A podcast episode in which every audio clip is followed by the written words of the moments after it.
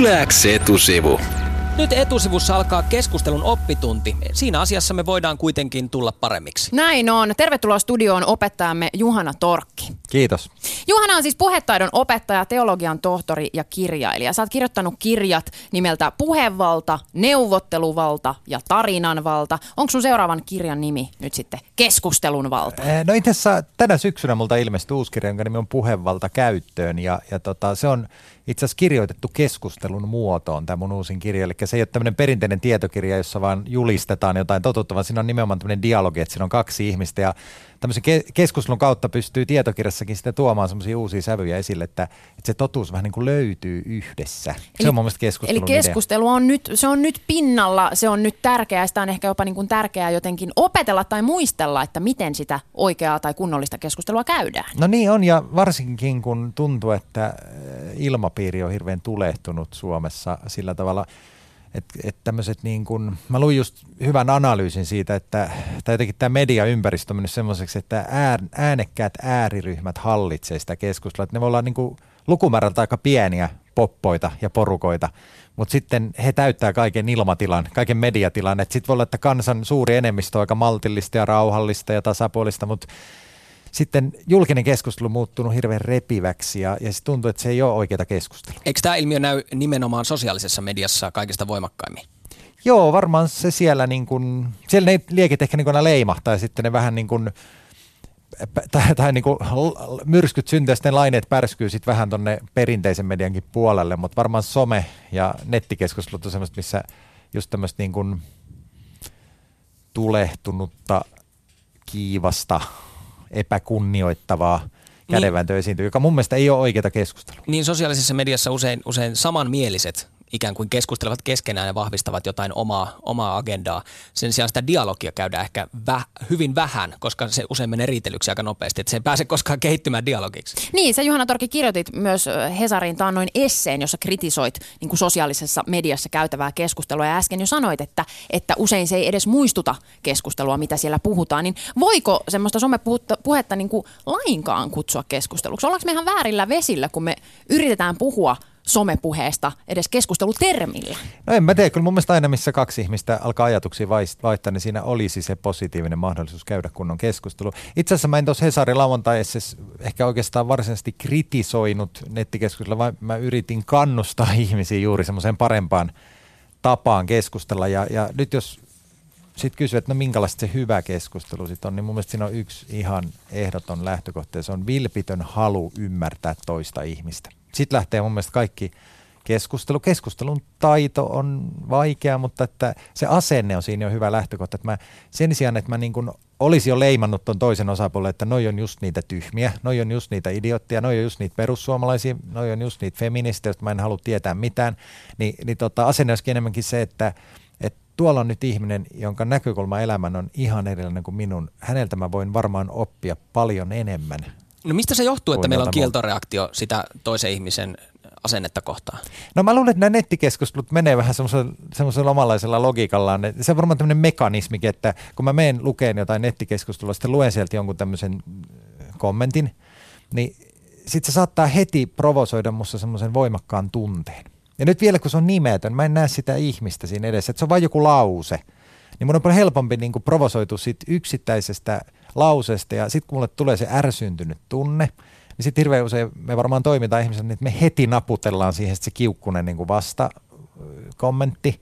Ja, ja tota, mä oon huomannut hirveän tyypillistä näissä nettikeskusteluissa on sekin, että, että kun se vastaus sitten pamahtaa siihen ketjuun, niin tämä ihminen ei ole tarkasti ja hitaasti lukenut ja sitä edellistä kommenttia kaikkea, mitä siinä on sanottu, vaan siinä on kuin yksi lause, mikä ärsytti ja sitten vastaa siihen niin kuin tunnekuohussa, että tämmöinen impulsiivinen kirjoittaminen. No eli impulsiivinen tarkoittaa, että se tulee niin kuin heti selkäruodosta se kommentti.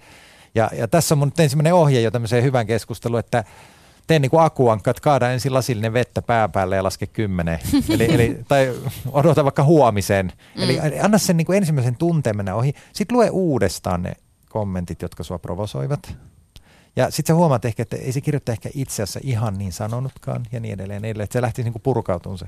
Eli pitää olla vilpitön halu ymmärtää, pitää antaa ensimmäisen tunteen tai reaktion ehkä niin kuin laantua tai jotenkin Joo. mennä ohi ennen kuin lähtee, lähtee keskustelemaan tai lähtee vastaamaan. Sä tässä Hesarin esseessäsi sanot, että Suomessa vihapuheen sijaan sä käyttäisit mieluummin termiä – sotapuhe. Mitä se, sun, mitä se tarkoittaa? No, no, no on tietenkin kaikki tämmöisiä ihmetermejä, mutta tota, mua on niin häirinnyt vihapuheessa, että se on jotenkin niin semmoinen hyhmäinen ja epämääräinen, että se vai jotenkin jotain vihaa on niin kuin jossain, mutta tämmöinen sotapuhe, mulla tuli siinä itsellä semmoinen selkeä ja konkreettinen idea, että jos on kaksi leiriä, mennään vaikka ihmisten esihistoriat, kaksi tämmöistä heimoa, jotka kohta ottavat yhteen ja sotivat, niin siihen kuuluu myös tämmöinen sotapropaganda ja taisteluhuudot ja tämmöinen sotapuhe. Ja, ja tavallaan se oivallus mulla tuli siitä, että tämmöisen sotapuheen tarkoitushan ei ole rakentaa yhteyttä vastapuoleen, vaan ihan päinvastoin. Eli, eli niin taisteluhuutoja karjutaan, että sen oman porukan henki nousee, se, ja usko oman oikeutukseen, ja sitten ehkä pikemminkin lamautetaan, lannistetaan ja ärsytetään vastustajaa. Ja nyt mä niin sitten järkyttyneenä yhtäkkiä hoksasin, että – nyt me tämmöisessä ihan sivistyneessä 2010-luvun Suomessa niin käydään netissä tämmöistä niin sotapuhekeskustelua. Mutta onko sekään sitten aina väärin? Tai mä jotenkin mietin tätä, että sotapuhekin kuulostaa terminä ihan kamalalta ja mm. tuntuu siltä, että sen on oltava yksioikoisesti väärin. Mutta toisaalta sitten se, että et, et se, sekin, että ihmiset samanmielisten kanssa vahvistavat identiteettiä tai kohottavat henkeä, niin eihän sekään nyt niin kuin huono juttu ole. Huono juttuhan on se, jos sitä vaan on niin kuin, jos se on vain sitä, se keskustelu. Niin, varmaan. Se on ihan, to, mä tykkään tuossa näkökulmasta, että ehkä siinäkin on jotain hyvää. Niin. Mutta, mutta niin kuin mä, tavallaan miksi mä kirjoitin Hesarin tänne ja näin, niin mä luulen, että nyt on tultu niin kuin liian pitkälle. Ja mä huomaan, että suurta kansan enemmistöä eh, niin kuin jotenkin väsyttää ja kyllästyttää ja ahdistaa se ilmapiiri, mihin on tultu. Eli tämä on, hyvä pointti, että silläkin on varmaan oma paikkansa, mutta sitten on myös se hetki, jolloin pitää ehkä viheltää pilliin ja kysyä, että voitaisiinko me keskustella rakentavammin. Ja se syy on miksi – meidän pitää kuitenkin yhtenä Suomena pystyä tekemään yhteisiä päätöksiä monista asioista. Ja hyvä päätös tulee silloin, kun sen takana on hyvä keskustelu. Meidän virana on Juhana Torkki, kirjailija ja puheopettaja, teologian tohtori. Miksi me ollaan tultu liian pitkälle nyt? Mis, miten sinusta on alkanut tuntua siltä, että nyt ollaan tultu suomalaisessa keskustelukulttuurissa liian pitkälle? Mä jotenkin arvelen, mä en ole mikään mediatutkija sinänsä, mutta mä arvelen, että tämä niin kuin, ihan tämä teknisestikin muuttunut mediaympäristö on rakentanut tämmöisen. Niin kuin mä puhuin tuossa, että, että ne ääriryhmät, jotka voivat olla hirveän pieniä lukumäärältään, niin hallitsee hirveän iso osa tuosta keskustelun ilmatilasta. Ja, ja siinä varmaan, että, että meillä on tullut nettikeskustelut, eihän niitä ole kovin kauan, joitakin ehkä 10 vuotta tai 15 vuotta tai mitä niitä oli. Ja sitten meillä on tullut tämmöinen yhä niin kuin – enemmän tämmöinen kuin klik, klikkausjournalismi tuonne perinteisiin medioihin, jossa nimenomaan haetaan semmoisia räväköitä kärjistäviä niin kuin, skuuppeja ja tämmöistä. Ja, ja ehkä tämä mekanismi on niin kuin luonut semmoisen asetelman, että et, et, tota, tämmöiset niin kuin vihantäyteiset äänenpainet ja tämmöinen niin kuin riidanhaluinen sotapuhe niin kuin, tunkee kaikkialta. Nyt ihan semmoista konkreettista esimerkkiä äh, tähän tota lähetykseen tuolta sosiaalisesta mediasta ihan viime päiviltä ja urheilun maailmasta. Siis jääkiekkoilija Teemu Selänne ja jääkiekkoasiantuntija Petteri Siivonen ovat sanailleet somessa ja nyt me taiteellisia vapauksia ottaen tiivistämme tämän keskustelun. Eli käydään Selänteen ja Siivosen keskustelu tuolla somessa nyt referoituna ja Juhana saa seurata opettajan ominaisuudessa. Onko tämä selvä? Kyllä. Hienoa. No niin, äänen avaus. Minä olen Teemu Selänne. Olen vieraana Iltasanomien videotuomarit netti-tv-sarjassa ja sanon näin. Peluttaisin lätkässä neljällä neljää vastaan. Minä olen Petteri Siivonen ja minä kirjoitan blogissani tästä Teemun ehdotuksesta otsikolla Ensin Selänne, sitten Numminen, höpö höpöä. Ja lisään vielä, että Hölmölässä valoa kannettiin säkeillä taloon sisään. Minä Teemu vastaan Twitterin puolella. Aika kovaa puhetta kavereista, joilla on yli 3000 NHL-peliä takana, mutta sähän tiedät kaiken. Sitten perustelen Twitterissä, miksi kannattaisi pelata neljällä neljää vastaan. Tulee nimittäin enemmän maalipaikkoja. Petterinä, Petteri Sihvosena minä vastaan blogissani Teukalle ja muistutan heti hänen tekemistään kirjoitusvirheistä. Kerron kuinka arvostan Teemua kyllä pelaajana, mutta se ei tarkoita sitä, että hän tietäisi lajista enemmän kuin minä, jääkiekon objektiivinen tarkkailija. Perustelen pitkästi, miksi ei pidä pelata neljällä neljää vastaan. Minä Teemu vastaan jälleen Twitterissä ja pahoittelen mahdollisia kirjoitusvirheitä. Minä kun valitsin korkeakoulujen sijaan uran jääkiekkoilijana. Sitten perustelen peliymmärrystäni kokemuksellani ja kysyn, että jos sinä Petteri kerta tiedät kaiken niin hyvin, niin miksi et enää valmenna? Tähän minä, Petteri Sihvonen, vastaan tällaisella twiitillä. Valitettavasti Teemu Selänne en voi vastata sinulle, kun ei ole täyttä varmuutta siitä, että oletko itse kirjoittanut tuon tekstin. Oletko? Ja tähän kiitos, se päättyy. Kiitos, Kiitoksia kiitos, kaikille. Kiitos. Siinä oli äh, tämä äh, hyvin vapaasti referoituja taiteellisia vapauksia, käyt, äh, taiteellisia vapauksia No niin, debatti, jossa käytettiin paljon tällaista vapautta. Äh, Juhanna Torkki, minkälaisia ajatuksia heräsi tästä keskustelusta? No mä en, täytyy heti sanoa, että mä en ole nähnyt alkuperäistä keskustelua. Ja tämähän on monesti hirveän herkkää tämmöinen, että siinä on semmoisia sävyjä ja, ja ironiaa ja voi olla huumoria ja, ja pitäisi niin olla hyvin siinä sisällä. Mutta miltä se kuulosti nyt?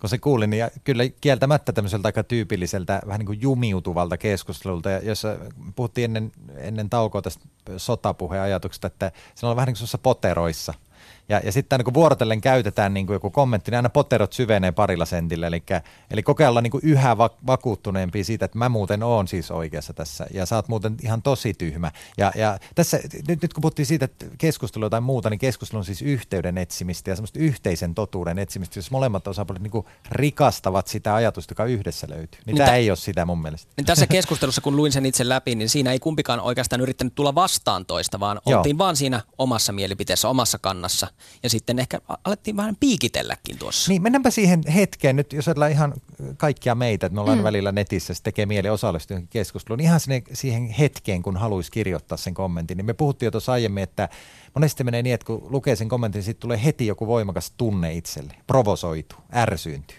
Sitten haluaisi sen tunteen vallassa heti niin nakata jotain sinne liemeen, jota, jotain tota, sekaan, niin tämmöinen niin vaihtoehto tosiaan, että harkitsee, pysähtyy, niin kuin antaa sen ensimmäisen tunteen mennä ohi, lukee uudestaan sen kommentin. Ja sitten lähteekin niin kuin tämmöisellä asenteella, että mitä mä voisin kirjoittaa semmoista, joka loisi hyvää ilmapiiriä ja yhteyttä tuohon ihmiseen. Vaikka sen kommentti vähän ärsyttääkin mua, ja vaikka mä vähän niin kuin tekisikin mieli kirjoittaa semmoinen niin pippurinen vastaus, niin tota, mä yllätänkin tuon keskustelun sillä, että mä aloitankin silleen niin kuin positiivisesti. Kuinka paljon sosiaalisessa mediassa vaikutusta on sillä, että tietää, että sen oman viestin, sen oman vastauksen näkevät muutkin ihmiset, ei vain se yksi ihminen, jonka kanssa sitä keskustelua se käydään. Hyvä, Sehän on yleisö niin, ja siellä, siellä koko ajan. Nimenomaan, että siellä olisi mahdollista niin antaa itsestään kuvaa niin kuin fiksuna. Mm niin kuin keskustelua tai todellisena ihmisenä. Mä luulen muuten, että toi hyvä pointti, että sen seuraavan yleisön sympatiat varmasti saa siellä. Se hyvin harvinainen keskustelu, joka onkin yhtäkkiä hirveän rakentava. Että tota, et kyllähän se, niin se fiksu keskustelu lähtee siitä, että kun toinen sanoo jotain, mikä on ihan tosi pönttöä ensin sun mielestä, niin, niin että kyllä tossakin varmaan joku pointti. Että varmaan jotkut syyt on tollakin ihmisellä niin tulla tuohon ajatukseen. Ehkä me puhutaan vähän aidasta ja aidan seipäistäkin, että ehkä niin toi, mitä tämä toinen sanoo, on jossain tilanteessa totta, neljällä neljää vastaan. Ja ehkä taas tämä niin viidellä viittä vastaan niin kuitenkin on se, mihin mä uskon enemmän. Voitaisiinko me niin yrittää ymmärtää vaikka se, että mistä meidän ajattelujemme ero johtuu? Juhana Torkki, puhetaidon opettaja, kiitos kun kävit vieraana etusivussa. Kiitos. kiitos tästä keskustelun oppitunnista. Parempaa keskustelua kaikille toivoo etusivu. Yläks etusivu.